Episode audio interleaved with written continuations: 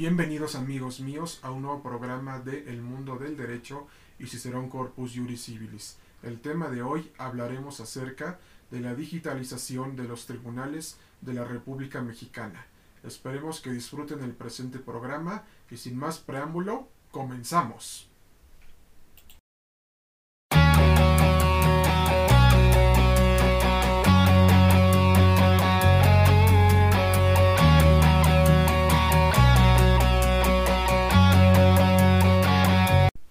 Querido foro jurídico, que son precisamente despachos de abogados, litigantes independientes, justiciables y especialmente a toda nuestra comunidad jurídica, lo más seguro es que les ha pasado que en los juzgados civiles y familiares, especialmente de la Ciudad de México, no se está trabajando como se debería de estar haciendo porque hay un rezago en los expedientes y más que nada con la pandemia que estamos viviendo hemos visto una gran cantidad de digitalización de todos los asuntos tanto familiares y civiles que han entrado al Tribunal Superior de Justicia de la Ciudad de México.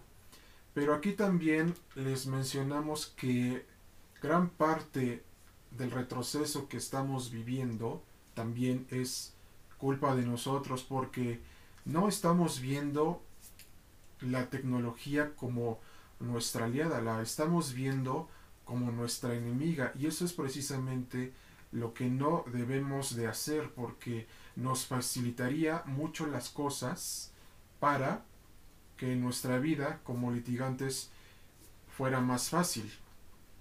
Pero también ustedes se estarán preguntando como justiciables, a ver el mundo del derecho y será un corpus juris ¿por qué no lo hicieron antes de que llegara la pandemia?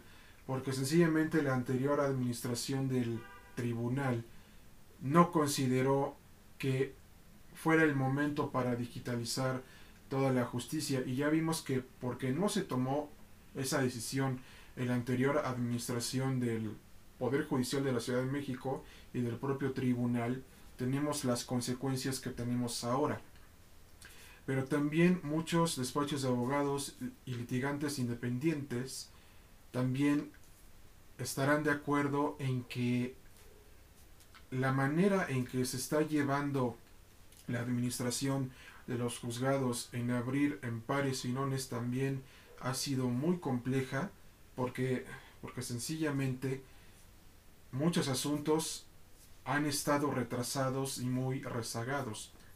Y especialmente el actual presidente del tribunal no ha hecho un buen trabajo, porque sencillamente lo que vemos es que hay una falta de compromiso por no digitalizar toda la justicia mexicana. ¿Por qué? Porque estamos en pañales. Independientemente eh, si, si, ustedes dicen de que no, pues eh, es porque no quieren trabajar y todo, no es eso. Es precisamente porque no quieren que todo se digitalice y quieren que sigamos yendo a los juzgados en donde se nos pone en un riesgo de contagio muy grave y muy duro.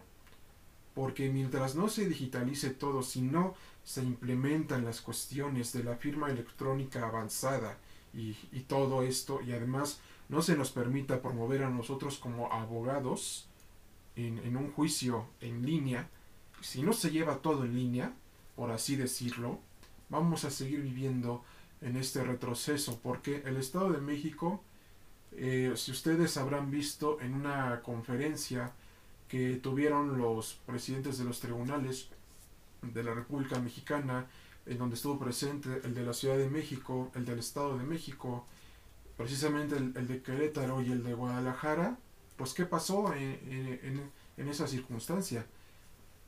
El Estado de México se comió al de la Ciudad de México, porque sencillamente no han hecho nada para, para aliviar esta situación, para agilizar estos procedimientos. Pero también habrá abogados y despachos de abogados que también y sencillamente lo tomamos en cuenta que han trabajado siempre a la antigua. Les decimos que no vean esto como que lo que ustedes aprendieron pues ya no vale y venga lo nuevo, no. pueden complementar eso que aprendieron de antes con lo nuevo, porque es lo que decimos en este programa, es que la tecnología debe de ser nuestra aliada y no nuestra enemiga. Ahora bien, una, una vez agotado este punto, vemos que sí, el presidente del Tribunal de la Ciudad de México cayó en una vergüenza total, porque el Estado de México resultó, perdón, porque el Poder Judicial de la Ciudad de México, del Estado de México, perdón, resultó más avanzado que nuestro propio Poder Judicial capitalino. ¿Por qué? Porque de una vez se hace la corrección.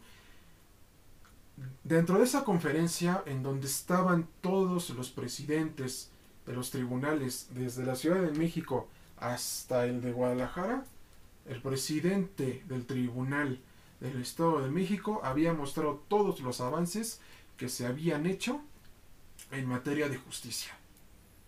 Y sencillamente se terminó comiendo enfrente de la propia nave al presidente del Tribunal de la Ciudad de México. Porque no hemos avanzado nada en innovación tecnológica en materia de justicia digital. Que sí, prácticamente ya se están viendo avances conforme a esta materia de que ya todo sea en línea, de que puedas checar un, acuerdo eh, por, internet. Ya se está haciendo con SICOR, ya se hizo con el Poder Judicial Federal desde el año 2015. Y se reforzó más en esta situación de la pandemia. Pero también el Tribunal Federal de Justicia Administrativa ya lo había hecho desde antes, desde el año 2011.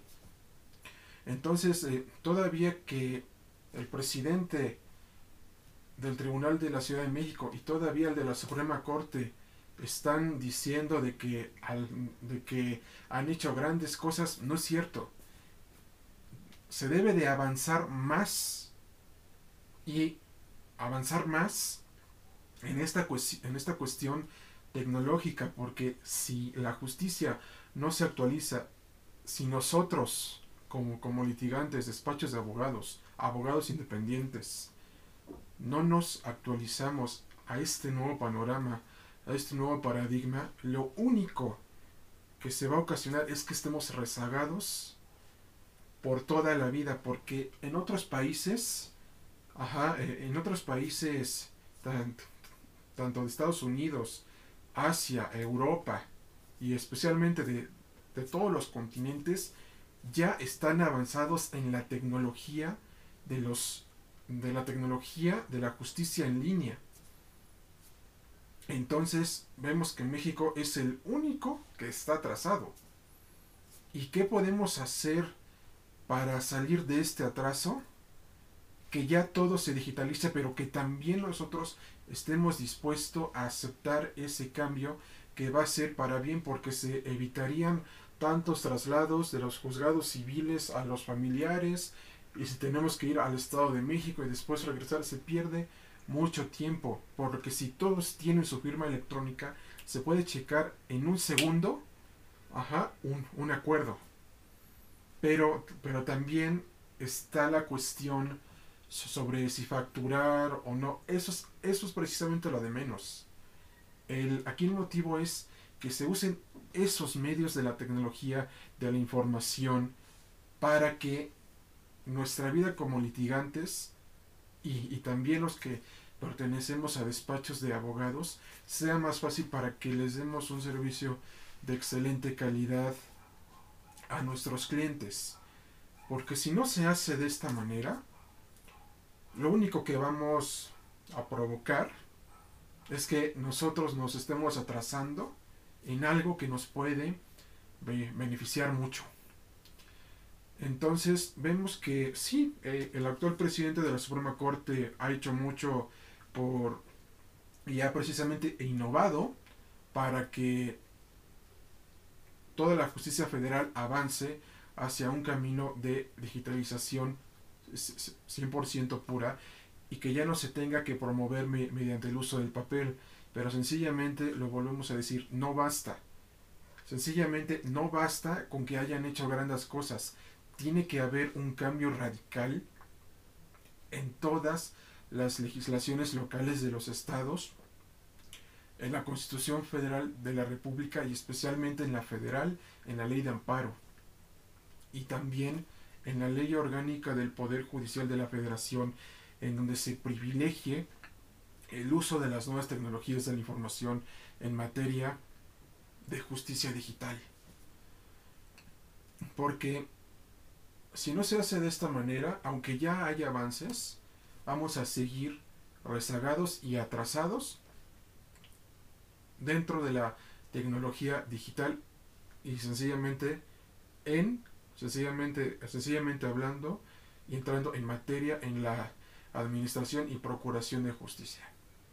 Debemos ya de actualizarnos a la tecnología y sencillamente les pedimos a los presidentes de todos los tribunales de la República Mexicana y especialmente al de la Ciudad de México y al de la Suprema Corte que lo más pronto posible y también a todos los congresos que toda la justicia se actualice a lo digital porque ya no podemos seguir viviendo en este atraso. Y invito a todos los litigantes y despachos de abogados y justiciables que opinen acerca del tema porque su retroalimentación sería bastante buena para hacerle entender a nuestras instituciones que ya la, ya la justicia en línea debe de alzarse para que ya nuestra vida se haga más productiva, plena y efectiva.